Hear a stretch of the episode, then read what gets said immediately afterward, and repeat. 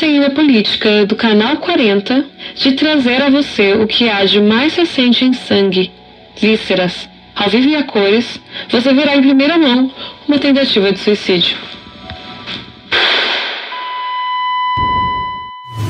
Bem-vindos a mais um mini arquivo mistério. O caso de hoje aconteceu na década de 70. Também vou falar sobre depressão e suicídio.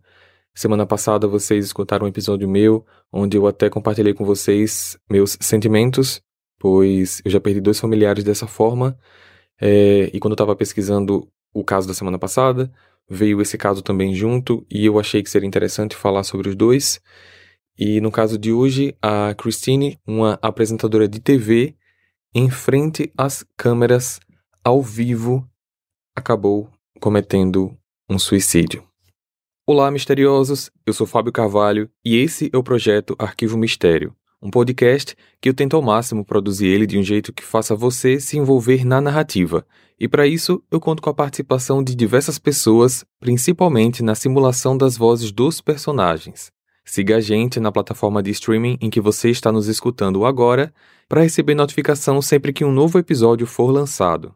Para ver as fotos do caso de hoje, basta seguir a gente no Instagram, arroba Arquivo Mistério. Recados dados, vamos para o caso de hoje.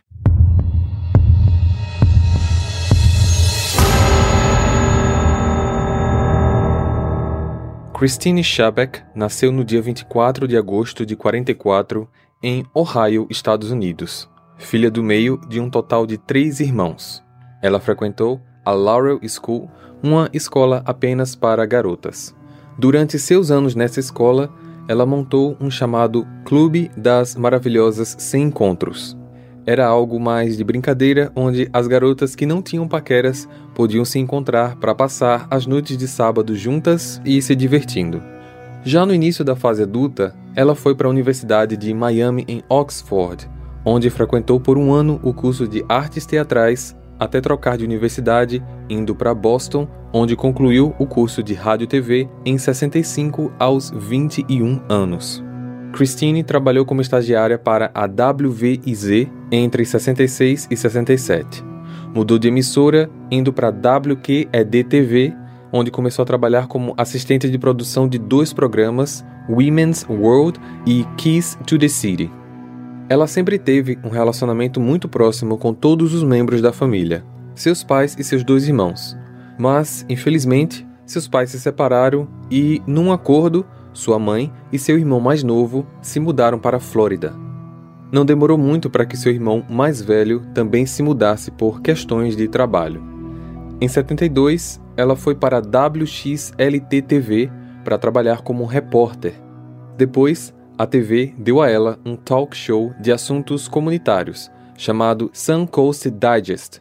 Era um programa diário e exibido sempre a partir das 9 da manhã. O programa também tinha uma atmosfera de reportagens, pois as matérias, às vezes investigativas, eram apresentadas e no palco ela conversava sobre o assunto com os convidados. No decorrer de dois anos, o programa passou a ter um reconhecimento enorme, tanto é que chegava até a contar com a presença de autoridades locais. Christine era uma jovem no auge dos seus vinte e tantos anos, mas o fato de nunca ter conseguido iniciar um relacionamento amoroso, nem ao menos ter tido a sua primeira relação sexual, a prejudicava mentalmente de uma maneira que passou a ter depressão e passou a se consultar com um psiquiatra. Ela falava constantemente com sua família sobre a luta contra a depressão, embora ela não os informasse da intenção específica de cometer um ato suicida. De acordo com um artigo da Sally Quinn de 1973 no The Washington Post, Christine tinha uma paixão não correspondida pelo colega de trabalho George Peter Ryan. Uma certa vez, ela fez um bolo de aniversário para ele e procurou uma atenção mais romântica, mas no fim ela descobriu que ele já estava envolvido com uma repórter de esportes chamada Andrea Kirby.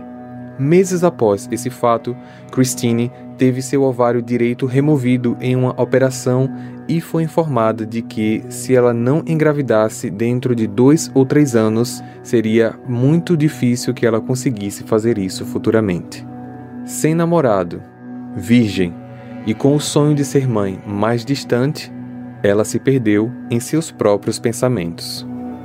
Na manhã do dia 15 de julho de 74, Christine conseguiu enganar seus colegas de trabalho minutos antes do programa deles entrar no ar, afirmando que ela precisaria ler os noticiários daquela manhã para fazer um link com o programa dela que começaria logo após este. Assim que o programa foi ao ar, os diretores viram ela na mesa de noticiário e não entenderam nada. Foram até o estúdio e aguardaram o intervalo, já que o programa era ao vivo. Durante os primeiros oito minutos, ela cobriu algumas notícias e, em seguida, parou de ler o que estava escrito no teleprompter e disse: Seguindo a política do Canal 40 de trazer a você o que há de mais recente em sangue, vísceras, ao vivo e a cores, você verá em primeira mão uma tentativa de suicídio.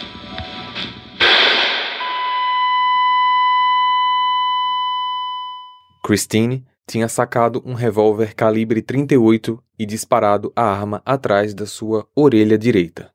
Ela caiu no balcão e imediatamente a transmissão foi cortada. Apesar do ato, a jornalista não morreu na hora.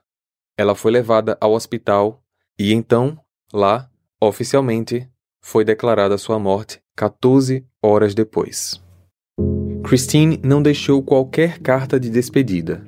Seu corpo foi cremado e a cerimônia fúnebre foi realizada na praia, onde suas cinzas foram espalhadas na praia do Golfo do México.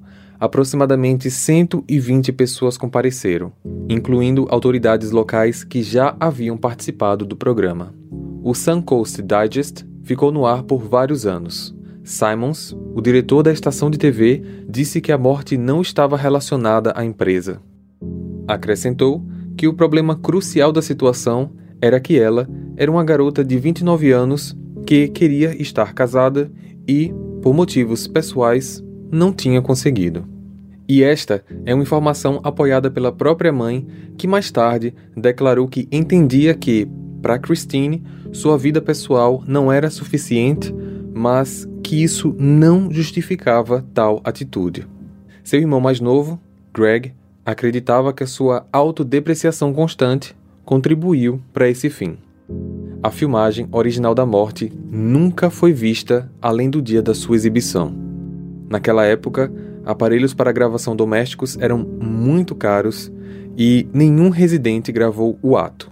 As filmagens, que acabaram sendo gravadas pela própria empresa de TV, foram entregues à polícia e estão guardadas as sete chaves.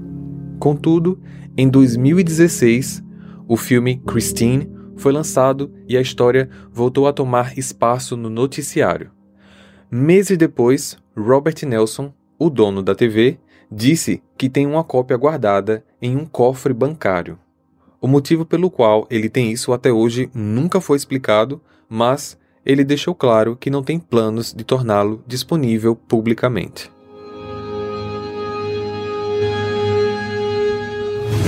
Compartilhe esse episódio com seus amigos para ajudar no crescimento do canal. Para ver as fotos desse caso, basta seguir a gente no Instagram, arroba Arquivo Mistério, ou o nosso canal lá no YouTube. Eu vejo vocês então no próximo caso. Combinado? Até lá! Hey! Você se interessa por crimes reais, serial killers, coisas macabras e tem um senso de humor um tanto quanto sórdido? Se sim, você não está sozinho. Se você precisa de um lugar recheado de pessoas como você, venha conhecer o podcast Pátria Amada Criminal. Todas as semanas tentamos entender o pior da humanidade. Nesse processo a gente ri, chora, fica brava, fofoca, porque afinal de contas é assim que a gente fala quando está entre amigos. Suas novas melhores amigas trevosas estão aqui no Pátria Amada Criminal.